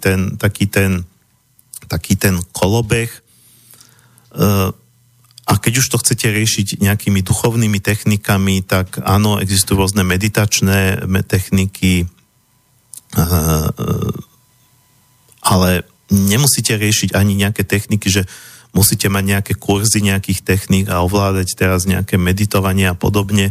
Častokrát aj tie techniky vás môžu priviesť do stresu, lebo povedzme, že aha, tak mal by som to robiť a dneska som nemeditoval a ani včera som nemeditoval a už sa z toho stáva zase nejaký zdroj napätia. To tak, že my si vieme na seba vyrobiť bič z čohokoľvek. Takže to nemusí byť meditácia v tom zmysle ako nejaké techniky, ale len to, že si napríklad zavriete oči, môžete si aj tú sviečku zapáliť, to je také symbolické. Nemusíte, alebo iný oheň, keď máte krp, tak je to super. A len tak zavrieť si oči a taký nejakým spôsobom sa pozrieť sám do seba, dovnútra. Keď niekto má dobrú predstavivosť, tak si dokonca môže predstaviť, ako keby sa tie oči tak otočili v tých jamkách a hľadeli nie do vonkajšieho sveta, ale do vnútorného. A len tak si uvedomiť, akú mám teraz náladu, aké mám teraz rozpoloženie, aké mám teraz to vnútorné počasie vo mne, čo vo mne teraz pracuje. A už keď si to takto, začnem ako keby, nechcem povedať, že analyzovať nie je dobré slovo, lebo toto pri analyzovaní, to je ako, že ideme to teraz rozoberať, psychologizovať to celé, to nie, ale začnem len ten nejaký svoj vnútorný stav a rozpoloženie sledovať, tak už tým sa od toho odosobňujem a v podstate sa stávam akoby vyrovnanejším, pokojnejším. Ja na mojich šamanských kurzoch aj učím spôsob, ako sa dostať do svojho stredu, ale to je len jeden z x rôznych spôsobov.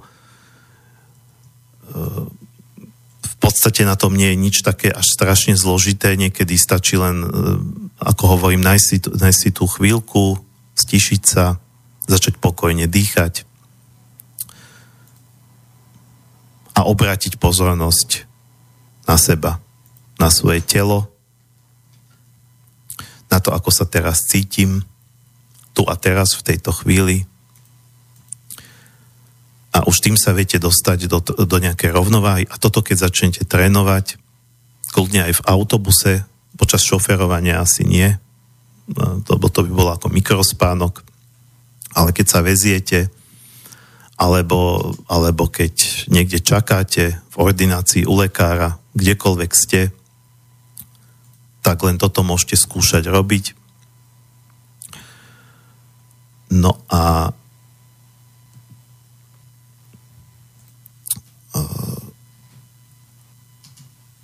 pokiaľ sa to naučíte robiť, naučíte, to je zlé slovo, zvyknete si to robiť. Hej. To je o to, že vypestovať si to ako taký reflex.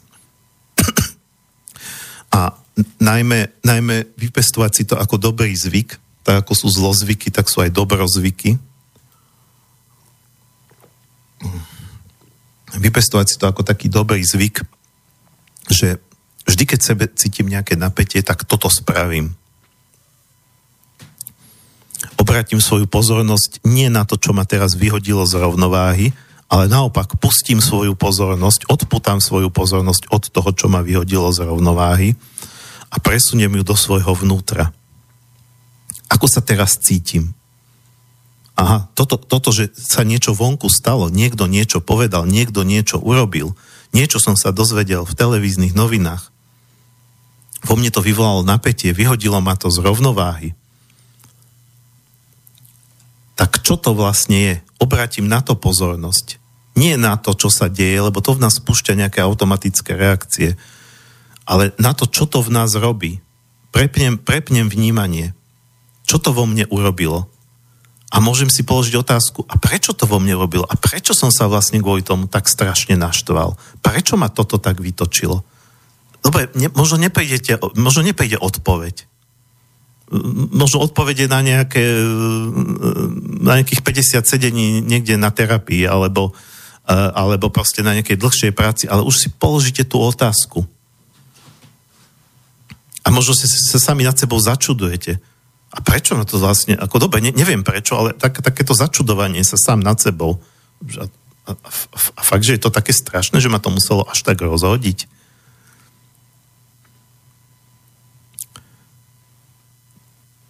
No tak,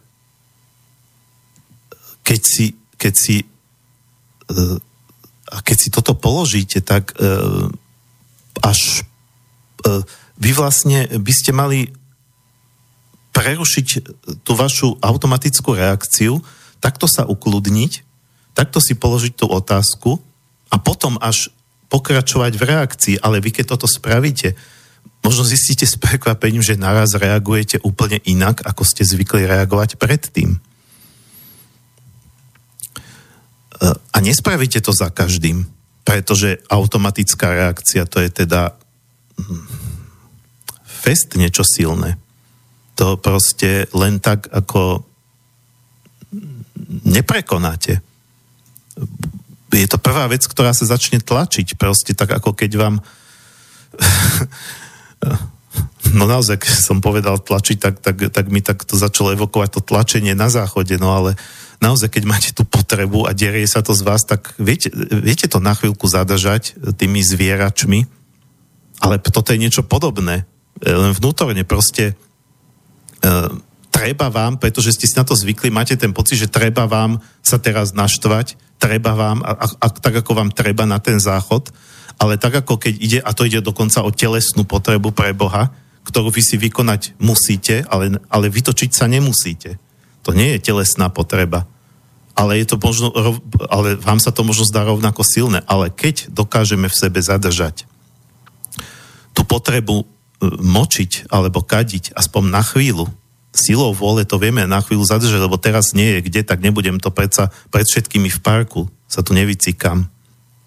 Som nejaký kultúrny človek.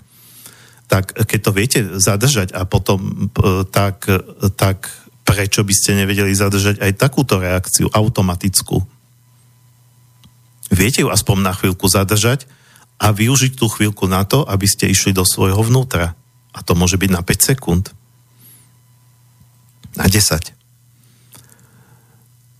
Ďalšia vec je, že keď toho napätia je už veľmi, veľmi, veľmi veľa, tak nie je práve najzdravšie snažiť sa meditovať a ísť do nejakého pokoja a vyrovnania. Vtedy je dobré to vyventilovať. Napríklad ísť do lesa a vyvrieskať sa. Alebo niekde doma do vankúša. A zmlátiť ten vankúš, alebo proste takéto veci, proste pustiť to, lebo už je to toľko, že už to vo vás prekypuje. Vtedy áno. To je ako keď dlho nepršalo, je sucho a horúco a príde tá búrka. To je to prudké vyrovnávanie rovnováhy. Vyvrieskať sa, vyplákať, vybuchať, ale dá sa to robiť aj tvorivo, napríklad v tanci. Zaujímavá skúsenosť, keď skúsite váš hnev zatancovať. Namiesto toho, aby ste len tak na niekoho blízkeho, ako sa hovorí ten zákon padajúceho hovna, že vyvrieskate sa, vyventilujete sa na niekom inom, kto za to vlastne vôbec nemôže, ale je to niekto, kto je povedzme slabší voči nám, vám má to v hierarchii to slabšie postavenie a je to vhodný objekt a on chudák si to odniesie a potom sa zase vyvrieska na niekom ešte slabšom. Samozrejme, že však v rámci spoločenskej situácie nebudete tancovať váš hnev práve pred tým vašim podriadeným alebo pred vašim dieťaťom. A dieťa by to zobralo ako hru, to ešte bude tancovať s vami. Dieťa je možno aj práve dobrý príklad. Takže áno, ako keď si to situácia žiada, tak je dobré vlastne vypustiť tú paru. Ale práve preto, aby ste tú paru nemuseli vypúšťať príliš často, tak je dobré priebežne pracovať na tomto a udržiavať sa v tej rovnováhe, aby ste sa z nej príliš nevychýlovali. Ja som tu mal za hostia, teraz si nepamätám, Andrej, priezvisko si nepamätám, Rus, ktorý vlastne učí Norobakovovú ozdravnú metódu, môžete si to nájsť v archíve tejto relácie. Bol som aj na jeho seminári a neviem, či to spomínal v tejto relácii. Mám pocit, že v relácii sme sa o tom nebavili, ale hovoril o tom na tom seminári. A o takom ako keby kývadle emócií. To znamená, že emócie fungujú tak, že vždy, keď sa to vychýli na jednu stranu, ako kývadlo, musí sa to zákonite rovnako vychýliť na tú druhú. Čiže príliš veľká radosť, silná radosť, napríklad pri tej zamilovanosti, keď sme tak zamilovaní, že by sme najradšej poboskali celý svet a úplne z toho šalieme, tak musí byť potom vyrovnaná silnou frustráciou, silným sklamaním, nehovorím, že práve z toho vzťahu, ale z niečoho iného, trebárs. Takže keď sa nám to kyvadlo vychyluje príliš do jednej strany, tak bude sa musieť raz vychyliť aj do druhej, aby nastala tá rovnováha. Ale pokiaľ my si pestujeme taký ten vyrovnaný, harmonický postoj k životu, tak sa to kyvadlo bude vychylovať len tak, ako hovoria Rusi, čuť, hej, tak proste len sem tam doprava, sem tam doľava, ale bude viac menej sa hýbať ako keby okolo toho stredu. Takže toto... sú z môjho pohľadu také základné veci a potom sa dá ísť ešte o kúsok ďalej, pokiaľ vlastne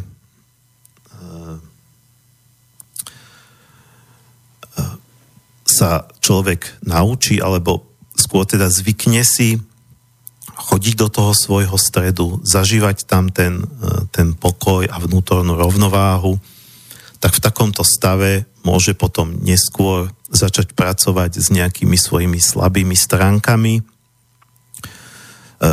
Tak ako si zo začiatku kladol tú otázku, že ako sa teraz cítim, tak si môže klásť otázku, ako sa cítim v svojom živote celkovo, že nielen teraz v tejto chvíli, ale v tomto období, Čo vlastne prežívam tieto mesiace, aký životný pocit a prečo ho prežívam. A pozrieť sa na ňo zase v stave takého vnútorného pokoja, nie v nejakom stave nejakého zúfalstva alebo niečoho negatívneho. No a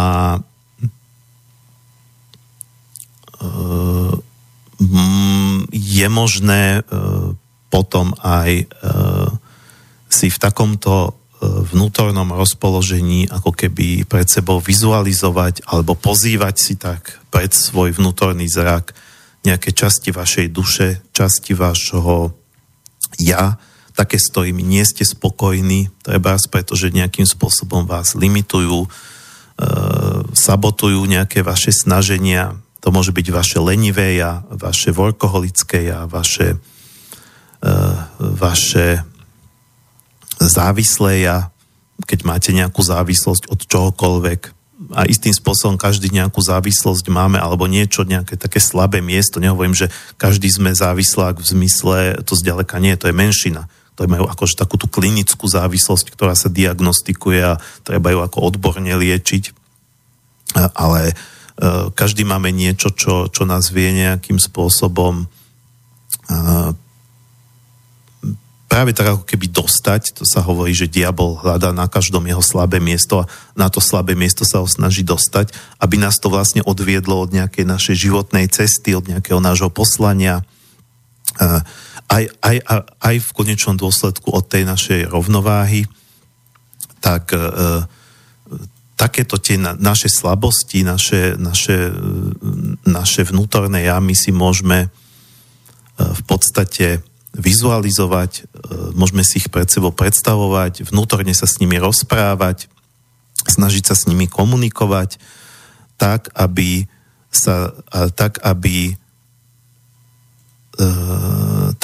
oni začali s nami spolupracovať.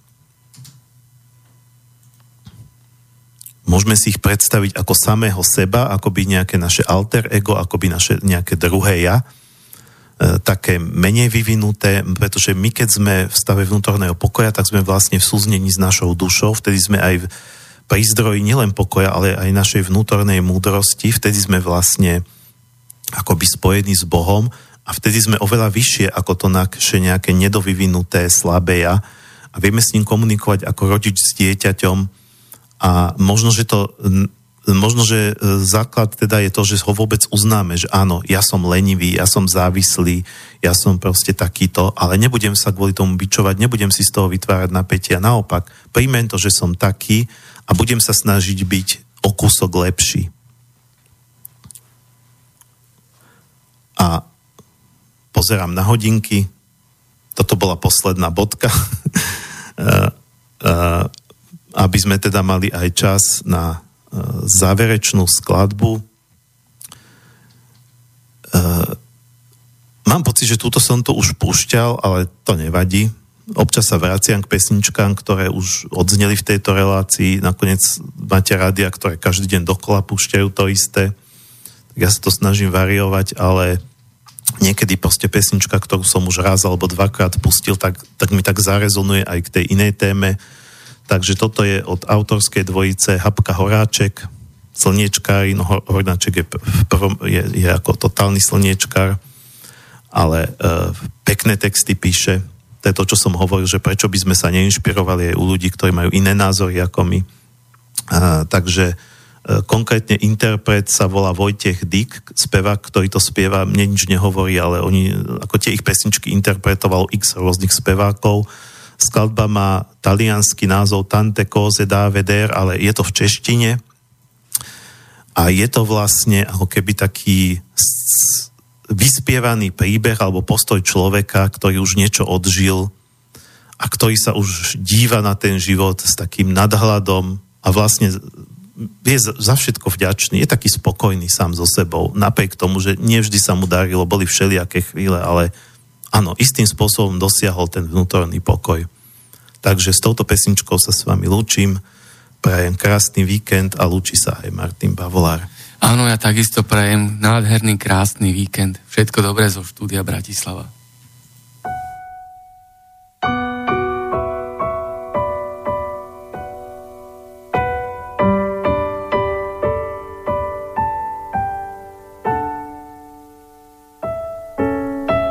Chodím světem tolik let, no znal jsem ženy roztomilé a mýval perleť do manžet a býval jsem i bez košile a jedl odložená filé a tak si myslím, svět je fér.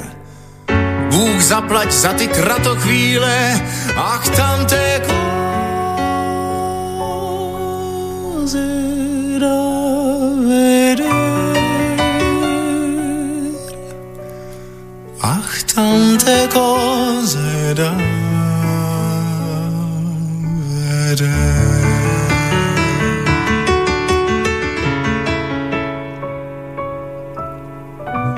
Chodím světem tolik let, že musím nahmatat své brýle. Když hledám paklík cigaret, pták, který krouží nahodile. Je ale vzdálen celé míle a já jsem svědkem jeho her. Jsou různé hry a různé cíle, ach tante koze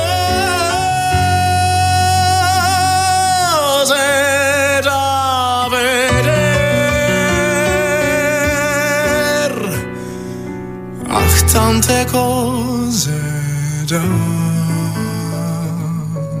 vedere.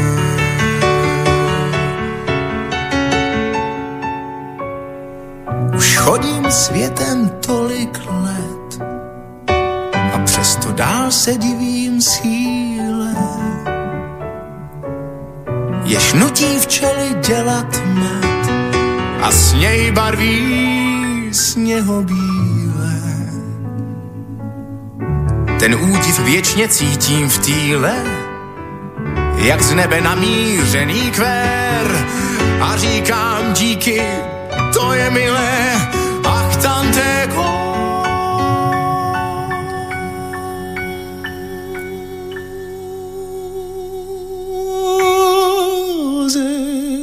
da vedere, ach tante cose da vedere.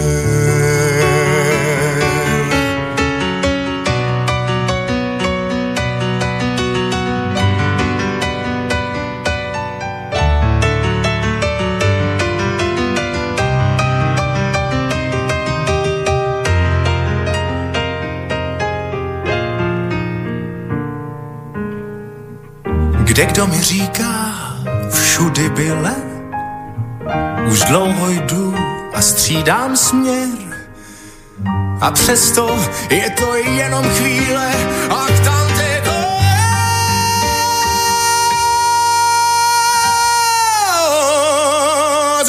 da vedere,